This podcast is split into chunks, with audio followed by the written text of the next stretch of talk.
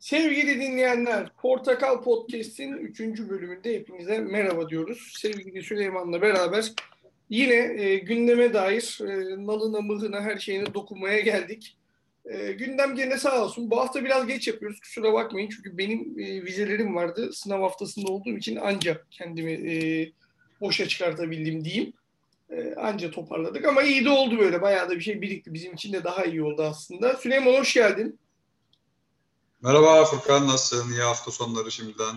Hayırlı cumalar kardeşim sana da. Sabah Hayırlı cumalar, hayırlı cumalar. sabah Twitter'a baktım çünkü şey böyle 5 tekin 3 tanesi hayırlı cumalar. Dedim herhalde var bir şey yani. Hayırlı cumalar o zaman ne diyeyim.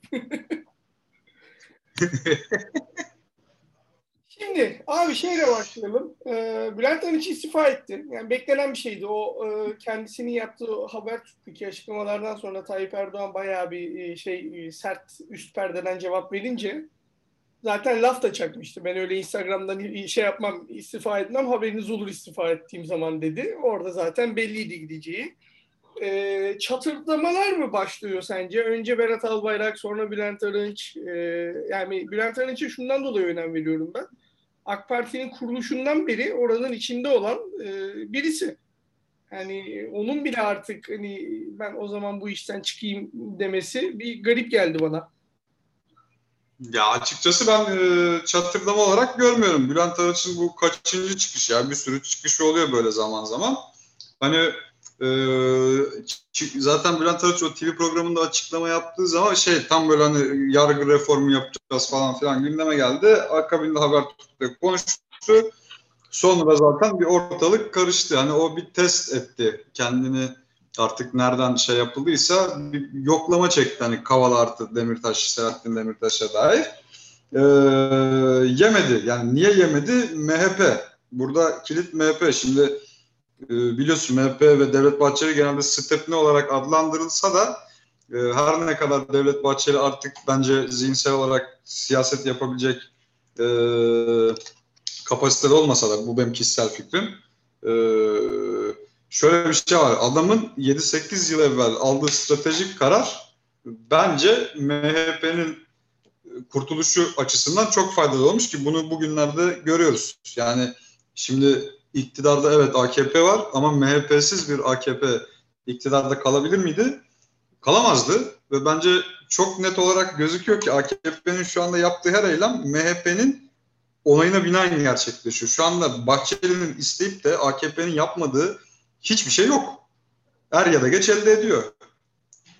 Ee, o yüzden bu Bülent Arınç mevzusundaki çıkışta da MHP'den gelen çok sert tepkiyle birlikte e, AK Partililerin de yani yıllarca özellikle Kürt açılımı süreci sonlandıktan beri e, AKP'nin Kürtlere ve HDP'ye olan tavrına bakınca e, çok anormal bir şey değil sanki e, Bülent Arınç'ın Cumhurbaşkanı danışman, danışmanlığından istifa etmesi gereken süreç. Ancak şu da var, Bülent Arınç bir tek oradan istifa etti. Hani partiyle ilgili bir durum yok. Yok, oğlu sonra şey yaptı ya zaten işte reis tektir, zaman gemi tektir falan diye paylaşım. Oğlu da milletvekili bu arada AK Parti'den. Ee, o da paylaşım yaptı ya bizim reisimiz de e, kaptanımız da tektir gibi böyle. Değişik. Ama bir şeyler yani belli yani bir şeyler test ediliyor e, bu hukuk söylemlerinin altını ne şekilde dolduracaklar? O benim de çok dikkatimi çekiyor. Yani e, hukukta reform yapacağız deyip Kavala ile Demirtaş'a hiç dokunmayacaklarsa o da ters teper gibi geliyor bana. Ya abi dolduramazlar. Onu bir kere hukuk sistemini senin düzeltebilmen için öncelikle liyakat lazım. E, bu yani biliyorsun daha çok yakın 3 e, 3 ay mı oluyor bu baro, çoklu baro. Ya şimdi çoklu baro gibi bir ortamda zaten bu düzeni sağlayamazsın. Adamcılık olur. E şimdi adamına göre sen e, savcı, hakim, e, avukat bunları böyle gruplaştırırsan e, sen neye göre ya farklı düşüncedeki insanları duruşma salonlarında çarpıştırarak neyin adaletini sağlayacaksın, neyin reformunu yapacaksın? Adalet böyle bir şey değil. E, ben adaletin çok e, önemli olduğu, çok önem verildiği yerlerde yaşadım hayatım boyunca Türkiye hariçteki. Ya orada hani neyse odur. Ya hani böyle aman hadi biraz esnetelim gibi bir şey mümkün olmuyor.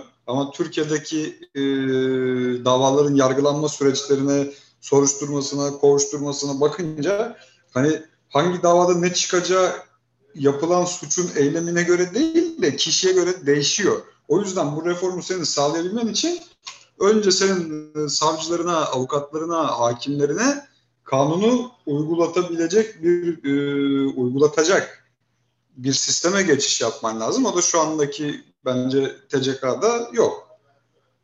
Yani bence de e, yok. O yüzden e, işte söylemler böyle işte 3-5 göstermelik şeyle gider. Yani çok şey çıkacağını sanmıyorum. Ve şeye geçelim biraz. Gene ekonomi, biz çok seviyoruz ekonomi konuşmayı. Sağ olsun gündem daha bile bize şey veriyor ya. Torba cephaneyi dolduruyor bizi. Dün e, Katar Yatırım Grubu bir takım yatırımlarda bulundu Türkiye'de. Bunların içerisinde işte İstinye Park var. E, Antalya'da bir liman var. Borsa İstanbul'un da %10'u var. Şey var bir de onu unuttun. Ee, İstanbul Haliç'te bir proje proje altın boynuz mu? Golden Horn. Ha. Ee, orada da şey e, eğer hani ort, mutabık kalırsa galiba e, ortak olma opsiyonu da var adamların. Evet. Bir, iki şey var. Bir, şimdi şeye gireceğiz zaten. Bu 600 milyon niye falan filan hani onu konuşacağız ama bildiğim kadarıyla bu Katar Yatırım grubunun dünyanın farklı farklı ülkelerinde buna benzer bir sürü yatırım var. İngiltere'de falan da var buna benzer yatırımları ve İngiltere'de de çok eleştiriliyor. Orayı da Katarlılara verdiğiniz gibi. Ee, ama hani şeyi anlarım. İşte limanı vermesini anlarım. İşte İstinye Park alışveriş merkezi okey orası karlı bir iştir. Yatırım yapar da ülkenin borsasını niye veriyorsun abi yüzde onunu ve verdiğin para 600 milyon dolar ya para değil yani. Ya, ya yok şimdi şöyle şöyle şimdi o tam olarak aslında öyle değil bunu biraz açalım e, anlamayacaklara. Borsanın yüzde onunu veriyorsun gibi bir durum yok aslında abi hani e, bu biraz yanlış anlaşılmış. Şöyle anlatayım ben. Mesela 2015 yılında da Avrupa İmar ve Kalkınma Bankası var tamam mı? Ee, yüzde onu da o satın almıştı mesela o dönem. Hani zaten borsa bizim ya şimdi bak şuradan gireyim. Öncelikle iki tane şey var bu burada sorgulanması gereken. Bir e, ha, kaça satıldı? Biz bunu öğrenemiyoruz. Varlık fonuna bağlı olduğu için bir de Cumhurbaşkanı onayından geçtiği için onlar keyfine göre ya açıklıyor ya açıklamıyor tamam mı? Eleştirilecek birinci şey şu. Kaça gitti? Değeri ne kadardı ki neye gitti? İkinci eleştirilecek şey de niye halka açık değil? Tamam mı? Bunlar eleştirilebilecek şeyler. Ama e, sen bir yatırımcı olarak sen de satın alabilirsin. Bunda bana göre ters bir şey yok. Şimdi dönelim 2015 yılında. Şimdi nasıl bugün o alışı Katarlılar yaptıysa o zaman da Avrupa İmar ve Kalkınma Bankası almıştı. Fakat Türkiye'de hani bir gelecek görmedikleri için 2019'da bu işte Avrupa İmar ve Kalkınma Bankası aldığı tüm hisseleri varlık fonuna sattı. Tamam mı? Şimdi de varlık fonu o, o e, satın aldığı hisseleri Katarlılara sattı. Şimdi anlatabiliyor muyum? Ee, böyle böyle bir durum var burada. Yani e, sen de mesela bir şey olsan gidip alabiliyorsun. Yani bunda gerçekten e, aslında ters bir şey yok. Çünkü hani Borsa İstanbul anonim şirketi bu bir anonim şirket. Hani bu bir şey değil. E, devlet gibi düşünmemek lazım aslında tam olarak bunu abi. Hani çünkü bu bir şirket. Faaliyeti de borsada hani böyle ne yapmak? O bu e, işte borsayı management yani işletmek. Evet borsayı işletmek. Yani atıyorum bu şirketin bir değeri var. O değerin e, üzerinden hani bir karı var o e, ya Katarlıların aldığı meblağ da hani yüzde on diyorlar ama bu yüzde on şey gibi değil abi. Borsada faaliyet gören her firmanın yüzde onu gibi gibi bir şey değil. Anlatabiliyor muyum? Öyle öyle bir e, olay olay değil bu. Yani insanların bunu anlaması lazım. Öyle abartıldığı kadar çok büyük bir satış değil yani. E, ve no, anormal bir şey de değil. Bana göre eleştirecek taraf neden hep Katarlılar? Bak bu konuya girelim. Neden sürekli Katarlılar? Okey. Bu tartışılabilecek bir şey ama o borsanın yüzde onunu sattılar falan demek hayır, bu yanlış. Böyle bu değil. Yani olay bu değil. Böyle yaparsak boş muhalefet oluyor. Ben hani anlatabildiğim kadar anlattım, basitleştirmeye çalıştım. Ee, olay bu yani. Aslında çok abartıldığı kadar büyük bir şey değil. Evet. O zaman neden Katar sorusuna girelim abi. Yani e, şey, komple teorisi kuruyorum. E, Katar'a e, bu Kanal İstanbul'u bir türlü şey yapamadılar ya halen daha. O biraz sıkıntılılar o konuda. Onun karşılığında işte e, şey mi veriyorlar acaba? Orası olmuyor, öbür taraftan mı verelim diyorlar. Ya da ikinci daha akla mantığa yatkın olan şey geliyor aklıma. Bu adamların bu tip işte borsanın senin anlattığın gibi AŞ'nin %10 hissesini Katar'dan başka alacak adam yok. İkinci bölümde bu. Ya şimdi bence bu aslında bu kadar düz. Ee, şu anda Recep Tayyip Erdoğan'ın en iyi ilişkileri kimle dünyada? Katarlılarla. E, Suudililer biliyorsun e, düşman kesildi bize iş yok. Avrupa'dan zaten sürekli yaptırım tehdidi geliyor. Amerika'dan ne olup ne biteceği belli değil. E, şu anda biz sıcak parayı kimden bulabiliriz? Daha doğrusu AKP hükümeti sıcak parayı kimden bulabilir? Katarlılarla. Ama şunu unutmamak lazım. Katar yapma bir devlet yani çakma bir devlet. Çöl devlet, çöl, çöle kurulmuş yapay bir devlet. E, ve hani Katarlılardan gelen her yatırım Katar devletine bağlı. Ne kadar işte Katarlı bir firma ya da Katarlı yatırım ortakları dendiği zaman bu her zaman devlettir. Katar gibi ülkelerde. Devlet de zaten şeydir biliyorsun işte.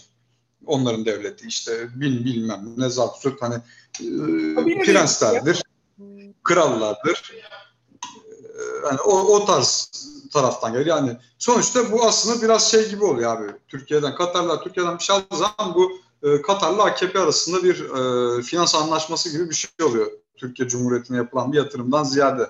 Baksana ben abi, görüşüm böyle. Finalini bile Katar'da oynayacağız yani.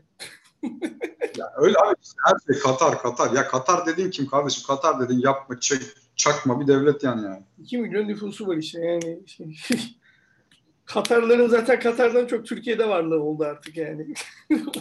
Öyle abi adam, adamların Türkiye Cumhuriyeti'ndeki metrekare şeyi ölçümü Katar'dakinden fazla. Muhtemelen öyledir yani. Evet buradan biraz meclise uzanmak istiyorum. Bu bir tane hanımefendi var. Ee, neymiş? Ulaştırma Altyapı Bakanlığı'nın bütçe görüşmelerinde.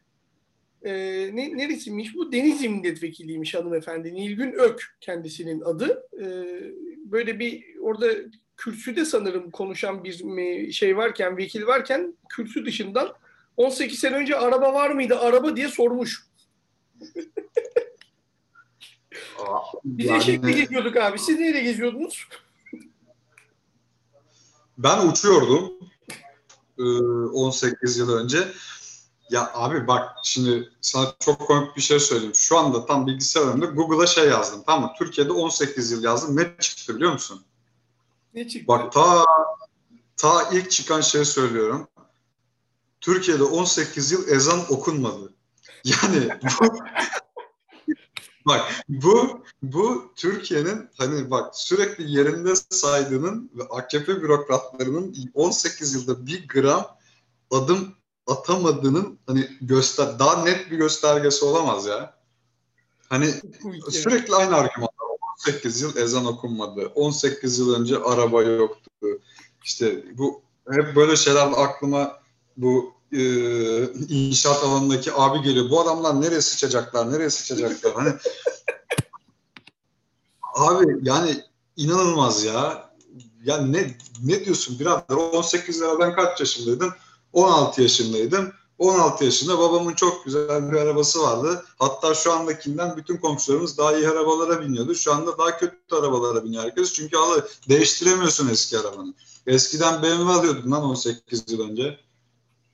Vallahi ya inanılmaz ya. Ezan olayı güzelmiş ama ben e, Süleyman'dan biraz daha büyüğüm. Ben 79'luyum arkadaşlar bu arada. E, benim ilkokuldaki sınıf arkadaşlarımdan iki tanesinin babası bizim evin arkasındaki caminin müezziniydi. Ben hatırlarım işkence yapıyorlardı adama ezan okumasın diye. şey sen şey hatırlarsın o zaman ya bu Destroy Cartoons diye bir şey vardı. O Psycho İmam vardı hatırlar mısın? Hoca! Evet evet. Psycho İmam vardı ya. Poke İmam vardı. Hatırlar mısın? Psycho İmam vardı. Acayip şeyler. Valla yani hakikaten insanların e, algısıyla böyle oynamaları yani abi internet çağındayız ya. Yani hani tamam genç arkadaşlar var. İşte onlar belki 20 sene önce hatırlamıyor olabilirler ama hatırlamalarına da gerek yok işte Google'a girip iki şey yazdıkları zaman her şey çıkıyor yani. Bir de hani şey değil ki bu 1930'lar değil ki herhangi bir video kaydı bilmem ne kaydı olmayan yıllar da değil. Her şeyin kaydı var, kuydu var yani.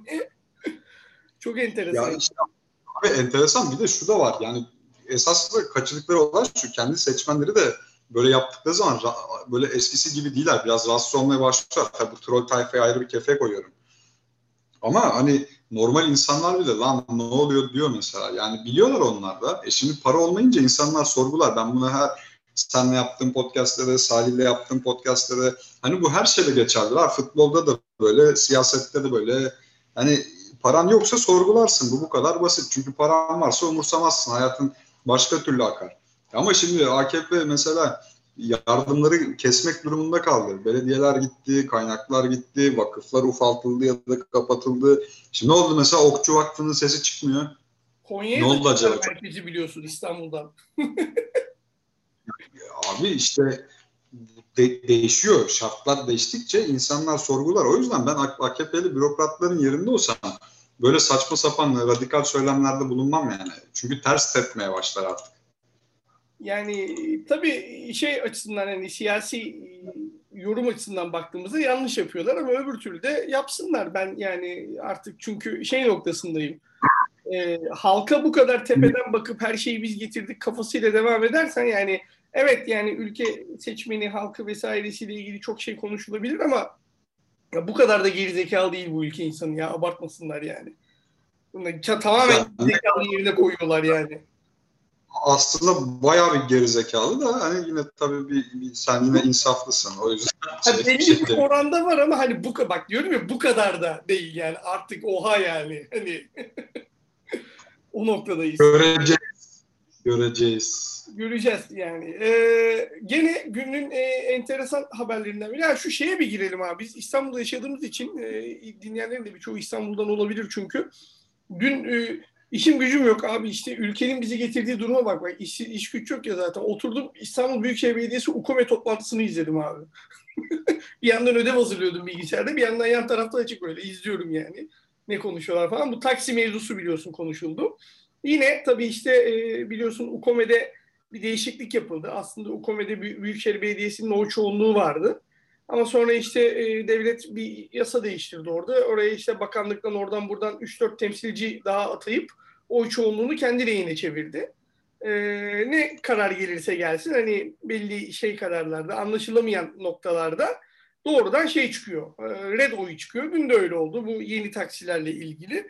Ama çok bomba yani işte bu bir ara İmamoğlu dışarı çıkmış işte taksicilerle taksicilerden biri yuhlayınca kim yuhladı beni diye dönünce Hani e, AK Partili troller şey derler şu anda. Aa şey bulduk abi. O bak işte millete vatandaşa hesap soruyor. Kim bizi yuhladı diye falan diye öyle. Abi şey e, çok eğlendim ben izlerken. E, bir tane hanımefendi vardı. E, doçentmiş kendisi, bilim insanı. Saygı duyuyorum doçentliğine.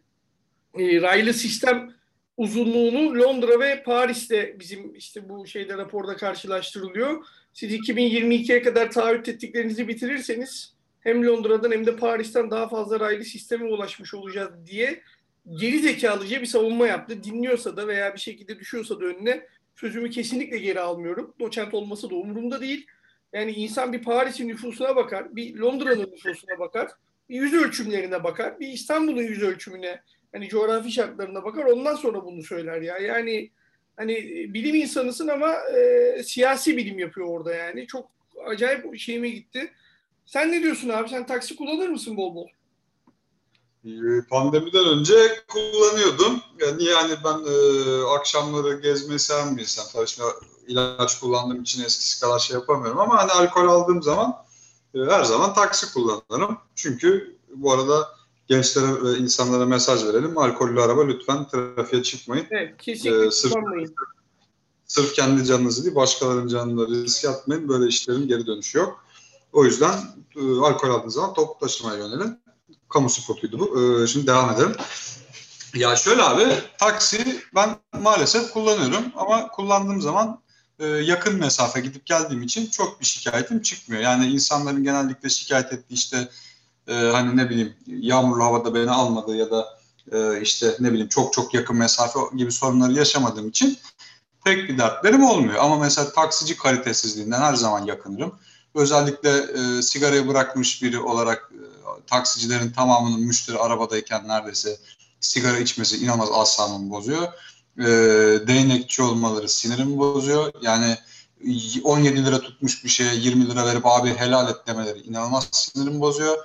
Ee, arabaların kaliteleri geçtiğimiz yıllara göre yine artsa da bence Avrupa'nın ve Avrupa'nın çok daha gerisi yani hala gerisinde ki ben 1999 yılında sen benden iyi bilirsin işte Avrupa'nın çok batı işte Belçika, İsviçre, Almanya gibi yerlerinde taksilerin çoğu Mercedes falan yani. Hala hani öyle. C kasa C, aynen yok hani o zaman bile öyleydi 99 yılında. Şimdi C kasa arabalarla, E kasa arabalarla adamlar sana hayvani bir hizmet veriyor. E sen burada gidiyorsun adamın ağız kokusunu çekiyorsun.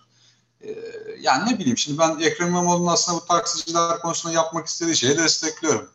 E, yani bir de Türkiye'de biliyorsun bu taksi plakası olayı var. Bir ara sanatçılarımızın hepsi zengin olmak için almıştı. Kiralıyorlar, geliyorlar. Sonra bu e, mafyalarda çok fazla taksi plaka, plakası var. Yani e, aslında Ekrem İmamoğlu'nun yapmak istediği şey çok güzel bir şey. Bunu kısmen kamulaştırmak, bir düzen sağlamak, işte ne bileyim güzel giyinen, arabasında sigara içilmeyen, müşteriye e, sanki böyle iyilik yaparmışçasına davranan adamlardan arındırıp daha profesyonel ve sözleşmeli çalışanlara geçmek hem güvenlik açısından hem kalite açısından çok daha iyi bir hizmet olur İstanbullulara. Ama bizim halkımız kaliteden e, pek anlamayan vasat insanlardan oluştuğu için ve daha doğrusu rantçılardan oluştuğu için e, böyle güzel şeylerin yapılması yerine e, kendi çıkarlarını düşünürler. Halbuki bir anlasalar böyle değişik reformlarla,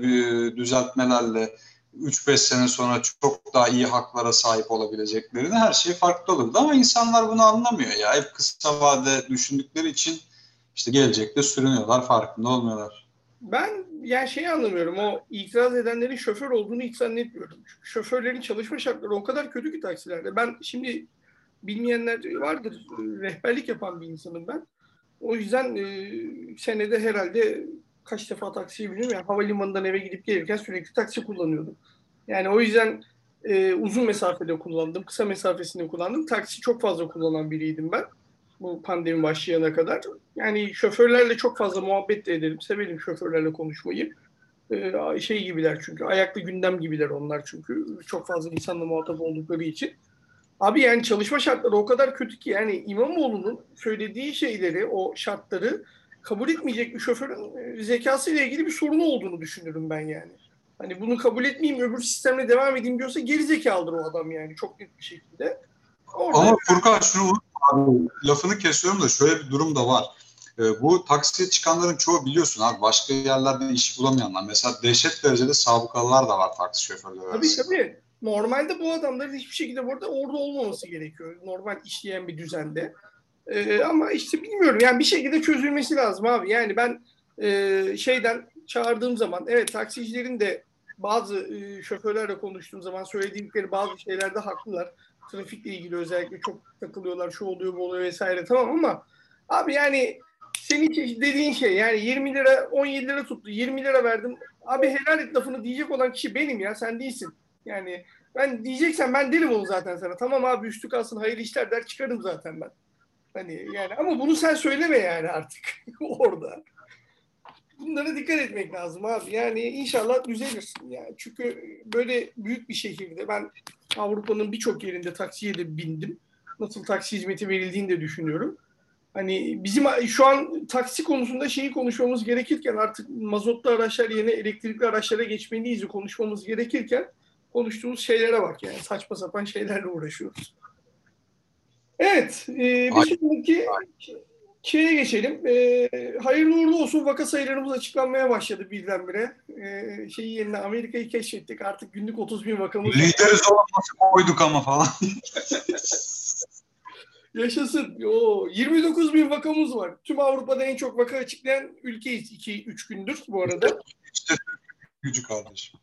İşte Türk'ün gücü evet gerçekten e, Sayın Bakanımız niye birdenbire açıklamaya başladı konusunu gerçekten ben de düşünüyorum.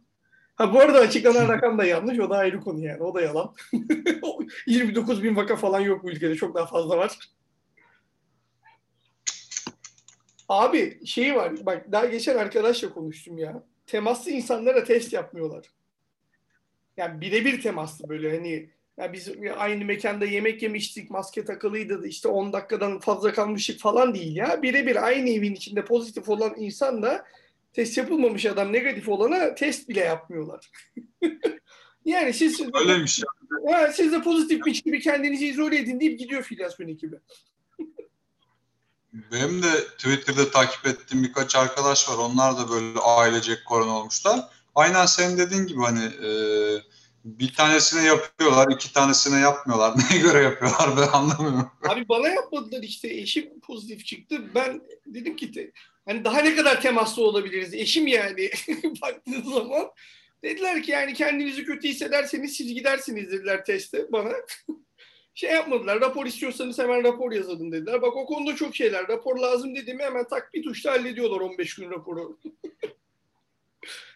çok bomba ya. Allah kendi şirketimiz olmasa ben de o işe girermişim ya. Temizmiş yani. Çok güzel. Biz şey bile düşündük şimdi. Diyelim ki işte ben negatifim ya PCR'da. Abi tuttu ki işte Ha. 5 gün sonra 6 gün sonra benim testimde negatif yani pozitife döndü. E bu sefer de eşime mi 14 gün e, karantina yazacaklar? Biz böyle bir buçuk ay hep beraber evde mi kalacağız yani? Çok acayip işler ya. Ee, kısımda Ben ne düşünüyorsun? Ben saldım abi bu konu işini artık ya. Yani ke- dikkat ediyorum kendime. Maskemi takıyorum. Ellerimi sürekli bak fıs fıs şimdi bak yine fıs fıs diyorum fıs fıs. Ondan sonra arada böyle fıs fıs yapıyorum. İşte e, takviye böyle birkaç vitamin alıyorum. Arada D vitamini alıyorum. Yani yapacak bir şey yok ya. Bundan e, kaçamayacağız abi. Çünkü gerizekalı da çok. Şimdi bak Twitter'da koymuşlar bugün Black Friday biliyorsun. Ha, Suadiye Zara'yı diyorsun değil mi? Zeyn bugün Türk Ha, Suadi Zara'yı gördüm şimdi. Şimdi abi ne yapsınlar? Tamam ben de karşıyım yani. Çok anormal geliyor okey ama yani ne yapacak abi? Adam ucuza bir şeyler almak istiyor. Ne yapacak? Çıplak mı geçsin? Nerede alacak? Ee, bilemiyorum. Sen ne düşünüyorsun mesela? Gel bu zıpladık hiç gündemde bu konu ama mesela kara, ne deniyor ya bizde efsane cuma deniyor değil mi? Ha, Kara Cuma, Black Friday. Abi ülkenin Furkan. e, homoseksüeli bile bizim cumamız Kara- mübarekte video çekiyordu geçen sene. yani, hatırlıyorsun değil mi? Şey, neydi? E, Murat Ha yok sen mesela Murat Övüç, Murat Övüç. Ama ben senin yorumunu merak ediyorum. Mesela şey o sen de çok gezdiğin için biliyorsun yurt dışında bu Kara Cuma işte Black Friday nasıl oluyor. Bizde biliyorsun efsane Cuma. Yani senin yorumun ne mesela? Türkiye'de bu kadar yoklukta e, işte markaların biliyorsun fiyatları şişirip sonradan düşürüp işte müthiş indirim yaptık. Arayın sizi bilmem hani e, ne düşünüyorsun abi Türkiye'deki farkla yurt dışındaki özellikle Amerika ve Avrupa'daki farkı? Amerika'daki zaten hani Amerika'ya ben hiç gitmedim gerçi de hani Avrupa'da falan hakikaten Black Friday oluyor. Adam diyor ki işte misal veriyorum bir e, Mediamarkt diyelim Almanya'da diyor ki şu şu şu ürünlerde diyor. Hakikaten işte ürünün fiyatı 2000 euro ise 1000 euroya indiriyor adam. Ama diyor ki işte bundan diyor 5 tane var diyor ki 5 taneyi sattıktan sonra 2000 euro abi. Şey yok bizdeki gibi 3 gün boyunca e, stok tükenmiyor diye bir şey yok orada yani. Adam diyor ki 5 tane çıktım diyor 1000 Euro'dan diyor Black Friday satarım bunu diyor yani. Sistem öyle. Bizde e, ben bakıyorum bak çok basit bir örnek vereyim. Köpeğime mama aldım geçen hafta 3 hafta önce aldım galiba. O zaman Black Friday falan yoktu. Kaç bu? 3 kiloluk mamayı 95 liraya mı 92 liraya mı ne aldım? Hı. Black Friday yaptık diyor işte. Efsane indirim şu bu bilmem ne 87 liraya aldım mamayı. Ya sikime, sikime indirim yani artık ne ağzını bozdum var ya spontane çıktı yani 5 lira mı yapmış Allah razı olsun sağ olsun ya. Spontane ya indirim. Şimdi bazı şeylerde de çok büyük indirim yaptık diyor. Ulan yani fiyat takibi yapıyoruz. Bunu yapacak uygulamalar da var bu arada. Hani e, isteyen şeylere de hatta uygulama reklamı da yapayım. Uygulamayı yazan arkadaşım çünkü. İndi mi diye bir uygulama var. Ben onu kullanıyorum. Böyle belli başlı ürünleri oraya ta- şey yapıyorum, ekliyorum. Fiyatlarda oynama oldukça bildirim geliyor telefona. Abi yani e, diyor ki normalde 100 liraya satılan ürün Black Friday'di diyor 70 liraya indim diyor. Ürünün fiyatına bakıyorum 170 liraydı bu diyor oradan 70'e indirdik diyor. Ulan geçen hafta 100 liraydı. ne ara 170 oldu bu. Çok bomba ya. Bir de kargolar gelmiyor abi. Yani alıyorsun. Şimdi mesela dün ben gene bakarken öyle işte e, reklama girsin zaten kim dinliyor ki neyin reklamı olacak. Ben Mamayı Amazon'dan aldım. Aynı mamayı trend yoldan almaya kalksam mesela bana diyor ki 15 gün sonra gelir diyor yani kargo. yani... Tabii tabii. O, ben de oradan bir tuzsuz domates salçası alayım dedim. Yani bir, bir kere 10 günde geldi abi vazgeçtim. Sonra başka siteden aldım. Efla 24 saatte yolladı. Bu trend oldu da bak bir ara konuşalım bunu biliyorsun Ali Baba'nın. Ha evet Ali Baba aldı değil mi orayı? Tabii Ali Baba aldı. Bak bir ticaret siteleriyle ilgili değiniriz. Ee, çok ilginç şeyler de var o konularda da tabii bugün yeri değil artık. Başka zaman şey yaparsın. Onu evet ya değinelim. Benim de dün e, hanım Wish'ten bir şeyler bulmuş falan. Ya dedi uygunmuş alalım. Dedim Wish Çin sitesi ya. Bunu siparişi versek bir ay sonra gelir en erken yani. Bir de gümrükte artık şey biliyorsun bizim gümrük mallarında e, şey konuyor bunlara. Gümrükte vergi konuyor. O verginin kimse bilmiyor. Vergi konuyor bir de belli bir şeyin üstündeyse geçememe durumu da oluyor. Tabii tabii. Ee, ilginç ilginç şeyler var yani orada da o hususlarda. Bilmiyorsun yani ben şimdi mesela oradan Türk lirası değeriyle 100 liralık 120 liralık bir ürün aldığımda üstüne ne kadar vergi geleceğini bilmiyorum. Çünkü tamamen keyfe göre yani bazen 15 lira bazen 35 lira. Yani aynı e, ürünün şeyine göre, cinsine göre, kafalarına göre yazıyorlar bir şeyler. Muhteşem esnek bir şeyimiz var. Gümrük vergisi sistemi var ülkede yani bu konuda. Ee, şeye geçelim abi. Şu hazır korona şeyleri konuşmuşken artık ufaktan da e, şey bu kısıtlamalarla ilgili dün bir şey çıktı ortaya. Çok e, garibime gitti. Biz zaten Bakırköy'de oturuyorum ben. Burada da fark ettik onu. Marketler 8'de kapanıyordu. Onu değiştirmişler artık. Ona kadar açık kalabilecekmiş marketler. Bu yasaklardan dolayı. İsabet oldu. da 8'de kapanıyordu burada. Sonra değiştirmişler abi. Alkol satıyorsa 8'de kapanacak, satmıyorsa 10'da kapanacak. Ya abi ben şöyle söyleyeyim açıkçası. Ee, yani tabii ki ya biz şimdi biraz böyle AKP'den dolayı hassas olduğumuz bir konu e, alkol satışı. E, ama sen de işte yurt dışıyla çok çalıştığın için hani biliyorsun şu anda orada da böyle uygulamalar var değil mi? Ben bildiğim var. Var ama Sata, ya, sat... yani satanla satmayanı ayırmak yani orada temel insan haklarına aykırı olduğu için Avrupa'da öyle bir şey olmaz yani yasaksa herkese yasaktır. Serbest herkese yok, serbest. Yok yok yok Furkan şey oluyor ya onlarda da var mesela. Ha şöyle diyebiliyorsun. Saat 8'den sonra alkol satamazsın. Ha o mesela hani o var birçok şey de var e, yasak şey olarak. E, Şu anda Covid döneminde de var. Yani. Var var. Yani şeyde e, İsveç'te, Norveç'te falan e, şey marketler belli bir e, alkol şeyinin üzerinde mesela e, Norveç'te miydi, İsveç'te miydi? İsveç'teydi yanlış hatırlamıyorsam. Marketlerin satabileceği maksimum alkollü içki oranı yüzde üç buçuk. Yüzde üç buçuk üstünde alkole sahip olan içkiyi markette satamazsın. Onun için ayrı özel bir tane monopol dükkan var. Orada satılıyor. Orada. Ya şimdi mesela bunun işte işte bak iş, iş bilmez bürokratın çektirdiği bu. Sen halbuki şöyle diyebilirsin. Tüm e, dükkanlarda işte saat 8'den sonra alkol satışı yasaktır. Bu kadar. Aynen. 10'da da dükkanı kapatacaksın. 12'ye kadar hiç tutmayacaksın mesela. Yani. Aynen yap, yapılacak budur. Ama sen işte böyle ayrımcılığa gittiğin zaman bak, anlamıyorlar abi. Niye biliyor musun? Çünkü bu adamlar diplomasi bilmiyor. Bi, bilmiyorlar yani. Bilmedikleri için de böyle e, oy kaybedilecek saçma sapan hamle yapıyorlar. Şimdi o tekelin sahipleri, tekelden alamayanlar ya bunlar hep şey zannediyor. Bizim seçmenimiz içki içmez, bok içmez. Vallahi benim hayatımda oturduğum çoğu e, AKP'li içki içen AKP'li.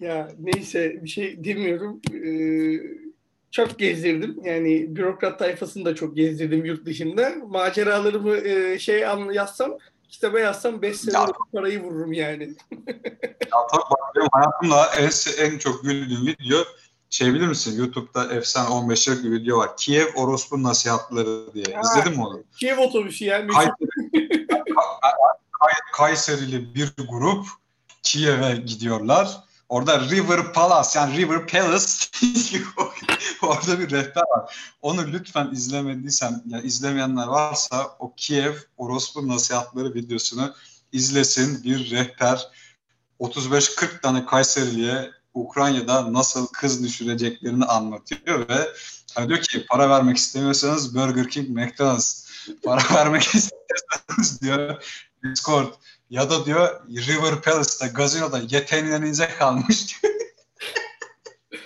Abi lütfen bunu mesleğe başlamadan yani rehberliğe başlamadan önce ben o videoyu ondan önce izlemiştim. Ulan dedim böyle şey mi olur falan dedim. İşte dalga geçmemek gerekiyor işte. O duruma düşüyorsun abi. Mecbur kalıyorsun bu duruma çünkü.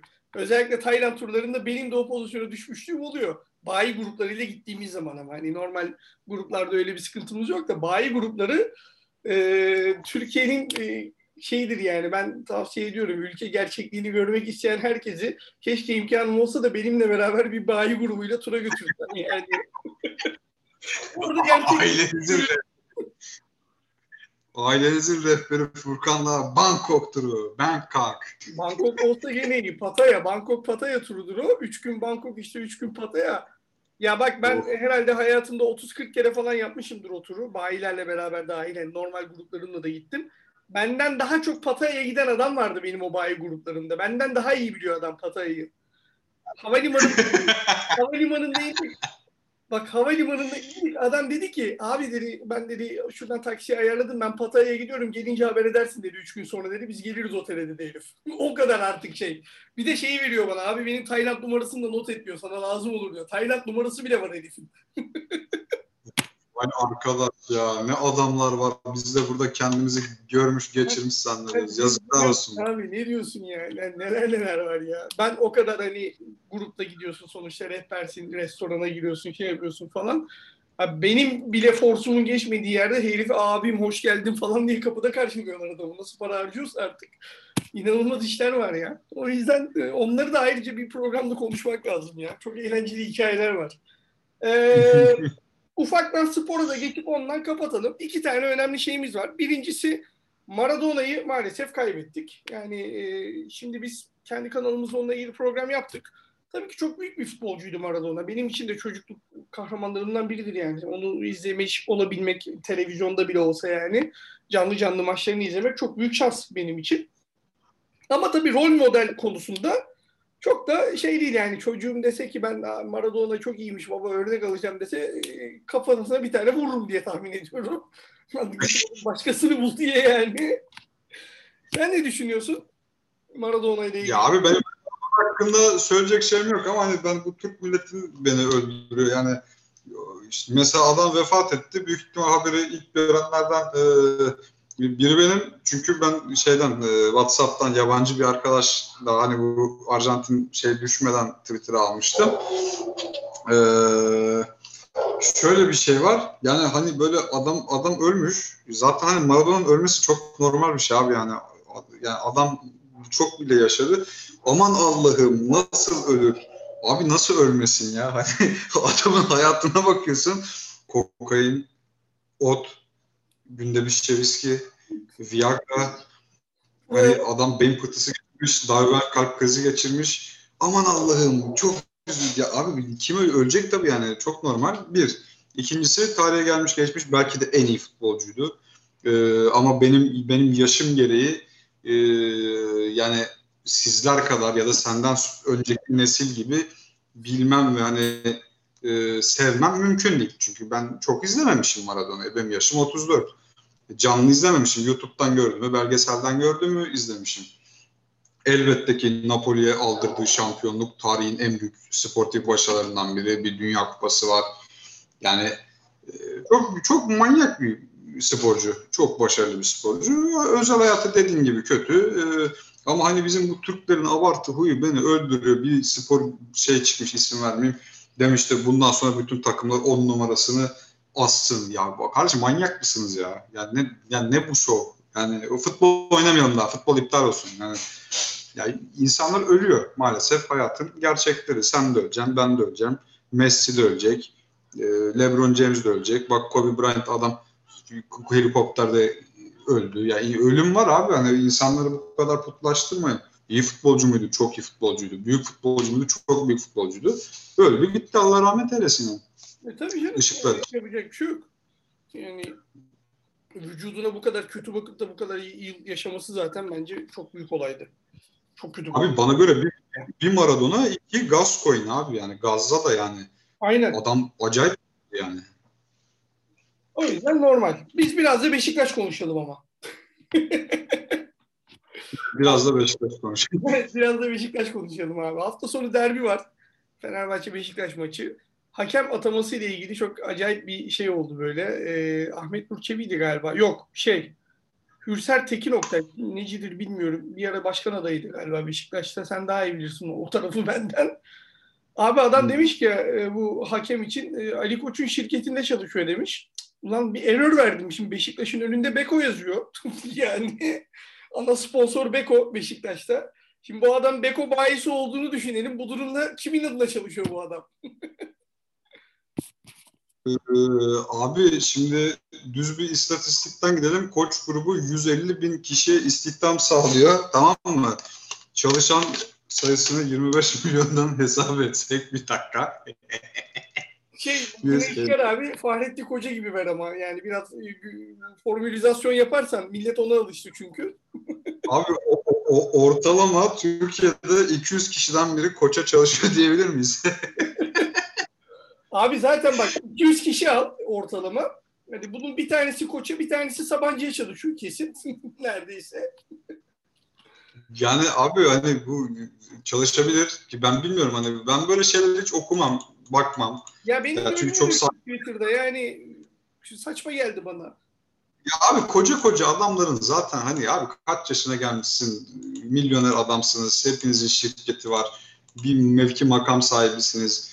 Yani ne bileyim insanlar hiç utanmıyor bunları konuşmaya? Biz niye hiç böyle şey duymuyoruz? Arsenal yöneticisi işte Manchester City'nin e, Arap başkanı için sizde zaten e, bütün prensler sizde çok paranız var sizde rekabet edemiyoruz gibi. Niye onlar hani böyle şeyler söylemiyordu? Hep sürekli biz duyuyoruz. Neden hep bizde bu şey var? Neden başkası çıkıp da işte siz bizden zenginsiniz, bizden daha başarılı olmanız normal demiyor. Ya da siz daha kuvvetli kadro kuruyorsunuz demiyor. Herkes elindekiyle yetinmeyi biliyor. Ya sen Beşiktaş'ta yöneticilik, başkanlık yapacaksın. O zaman de ki bize para lazım. Ee, işte şu an eskiden çok kötü yönetildik. Şu anda problemlerimiz var. Kadromuzda sıkıntı yaşıyoruz. Realiteleri söyle abi. Yeah. Neden sürekli? Yani neden sürekli bahane? Keza şimdi Galatasaray. Sen ya Fenerbahçe geçen sezon Max Kruse konusu falan oraya girmek istemiyorum da Max Kruse gittiği gün ben herkesle tartıştım Twitter'dan. Adam dedi ki üçün birini alır Fenerbahçe dedim. Öyle abi sen adamın dört ay maaşını vermemişsin. Adam sana iki tane ihtarname çekmiş. Yani insanlar şey zannediyor. E, ya kandırıyorlar insanları. Ben sana söylerim işte bizim hukukçu ben çok beğenirim. Alper Pirşen galiba. Pirşen. E, çok başarılı bir insan o da mesela ben biliyorum ki içten içe Max Kruse'de Fenerbahçe hiçbir şey alamayacağını biliyor. Ama taraftar hani şey demeyin abi. İşte e, Max Kruse hayatının kumarını oynadı. Yok kumar oynamadı. 4 ay maaşı geç alıp da herhangi bir para ödeyecek topçu dünya üzerinde yok. Yani anlatmaya çalıştığım şey anlatabildim. Biraz alakasız oldu ama aslında şey demek istiyorum. Hani böyle yöneticilerin sürekli çıkıp taraftara şirin gözükmek için ya da bir e, olası bir başarısızlığa kılıf e, hazırlamak bana ters geliyor bilmiyorum. Ya tabii canım bana da e, saçma geliyor. Yani kurdukları ilişki çok saçma. İşte senin o baktığın açıdan zaten hani Türkiye'nin en büyük istihdam sağlayan e, holdinglerinden biri abi yani. Bir, ikincisi bu adamlar hakem abi. Bunların yani kendi işleri var birçoğunun. Yani şimdi Cüneyt Çakır da sigorta acentası sahibi. Allianz'ın şeyini yapıyor, e, sigortalarını satıyor. O zaman Cüneyt Çakır'a da diyelim Ali Koç'un adamı diye yani baktığın zaman. Hani... Erman Toroğlu'da kaldığını al reis. Ne yapalım? Hayır. Erman Toroğlu da şey satıyordu yani. Hıyar satıyordu. Anlar hıyardan. Yani saçma sapan şeyler yani sahanın içine bakmak lazım. Beşiktaşlıların da umarım ki böyle saçma şeylere prim vermeyeceğini düşünüyorum. Çünkü saha içinde bence iddia oranlarına yansıdıkları kadar şey değiller yani. Underdog değiller bu maçta bence benim görüşüm. Taraftarlar, Türkiye'de büyük takım taraftarlarının yöneticilerini sorgulaması lazım, takımlarının gidişatlarını sorgulaması lazım. E, bu işin raconu budur. Eğer takımlarımız bir yerlere gelmek istiyorsa yöneticilerini sorgulayacaklar. Maçın hakemini değil, var hakemini değil. Bunlar zaten kötü. Türkiye'de de hakemlik kötü, dünyada da kötü. Yani ben çok maç izliyorum. Yani iyi hakem sayısı toplasan dünyada iki falandır. Yani yok abi yok. iyi hakem yok ya. Abi şeyi hatırlıyor musunuz? Yani biz hepimiz şey İngiltere Ligi maçlarını yani şurada 3 aya kadar izliyorduk. Diş Türk sağ olsun. O zevkimizi de aldı elimizden. Neyse ona hiç girmeyeceğim. e, yani bir İngiltere'de o yapılan bazı hakem hataları, bazı var hataları ya onlar Türkiye'de yapılsa var ya of yani neler olur burada ben tahmin edemiyorum. Orada kimsenin umurunda değil abi. Tamam işte ne yapalım hata oldu diyor. İki açıklama yapıyor işte o hatadan canı yananlar böyle olmaz falan filan diyor. Bir sonraki hafta herkes çıkıyor gene topunu oynuyor abi. Mecbur. Ne yapacaksın? Yani Bak spor konuşuyoruz. Şey söyleyeyim sen, bunda sen değerlendir. Ben çok konuştum. Ee, Kasımpaşa CEO'su Serkan Reçber gördüğü lüzum üzerine CEO'luk görevinden istifa etmiş. Futbolcu ve çalışma arkadaşlarına teşekkür eder. Kasımpaşa kulübüne başarılar dilerim. Yani bir burada anlaşmazlık oldu ortada tweet'e bakınca.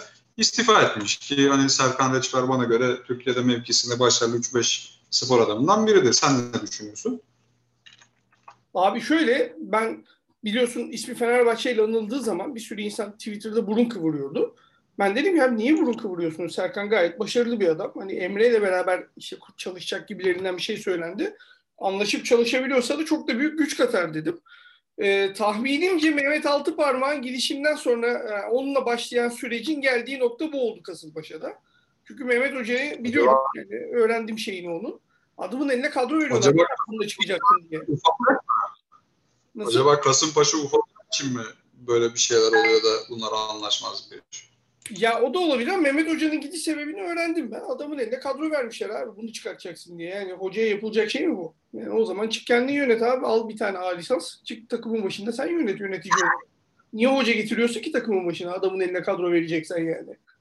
Ee, Türkiye'deki zaten en büyük sorun bu. Yani en üst tarafından en alta kadar yöneticilerin, bu futbolda da böyle, basketbolda da böyle, yöneticilerin her şeyi aşağıdaki profesyonellerden daha iyi bildiğini düşünüp şunu niye böyle yapmadın, bunu niye böyle yapmadın diye işe şey e, burnunu sokmasından kaynaklanıyor. Serkan Leşber iyi yapmış yani bakmış gibi gelecek yok orada.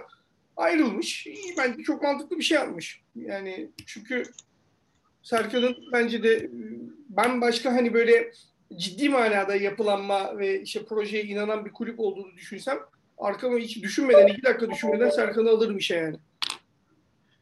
Ama ya bana göre de Türkiye'de. sırf sporda değil her alanda bana e, Türkiye'de maalesef kurumsallaşamayan her şirkette de bu böyle. Sen ne kadar ileri görürsen gör işte ne olacağını piyasaya okusan da oku.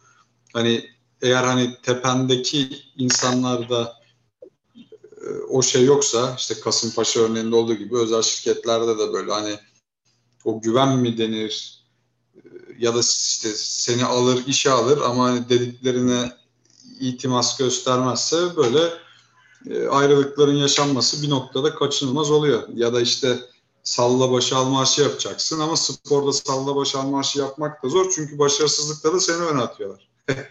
tabii tabii yani şimdi diyorsun ki bana işte diyorsun ki abi yazıyor oraya bana diyor ki şu şu şu üç tane işte oyuncu lazım. Bunları alamıyorsak ikinci alternatif bu. Sen o alternatiflerin ikisini de almayıp yerine işte diyorsun ki biz ancak bunu alırız diyorsun veriyorsun. Sonra da diyorsun ki niye başarısız oldun? Lan oğlum adamın istediği şeyi yapmadın ki zaten. Yani e, o kurduğun takım adamın istediği takım değil senin kurduğun takım. Ama başarısız oldu diye adamı suçluyorsun yani. Böyle bir salak bir düzen var Türkiye'de yani. Aynen öyle. Evet, e, yavaş yavaş artık bu haftaki yayınımızın da sonuna geldik sevgili dinleyenler. Üçüncü bölümü de tamamlamış olduk. Gelmedik, gelmedik. Ne oldu, ne var? Bir şey mi var dakika? Milli piyango vardı ya. Aa, milli piyangoyu unuttuk ya, dur. 5 trilyonda bir ihtimal ya. Abi en güzel yazıyı var ya Fatih Altaylı bugün internete salmış bu haberin üzerine. Ee, adam demiş ki bak çok kısa bir paragraf yazmış. Oynamayın kardeşim demiş. ya o, o, olay şu ka, kaç bir ihtimal ha 5 gün arayla aynı sayılar çıkmış. İhtimal de 5 trilyon 437 milyar 710 milyonda bir. Hatta ekşi sözlükte e, integrali Ceren olan adam diye bir kullanıcı şöyle bir entry yazmış. Çok güzel.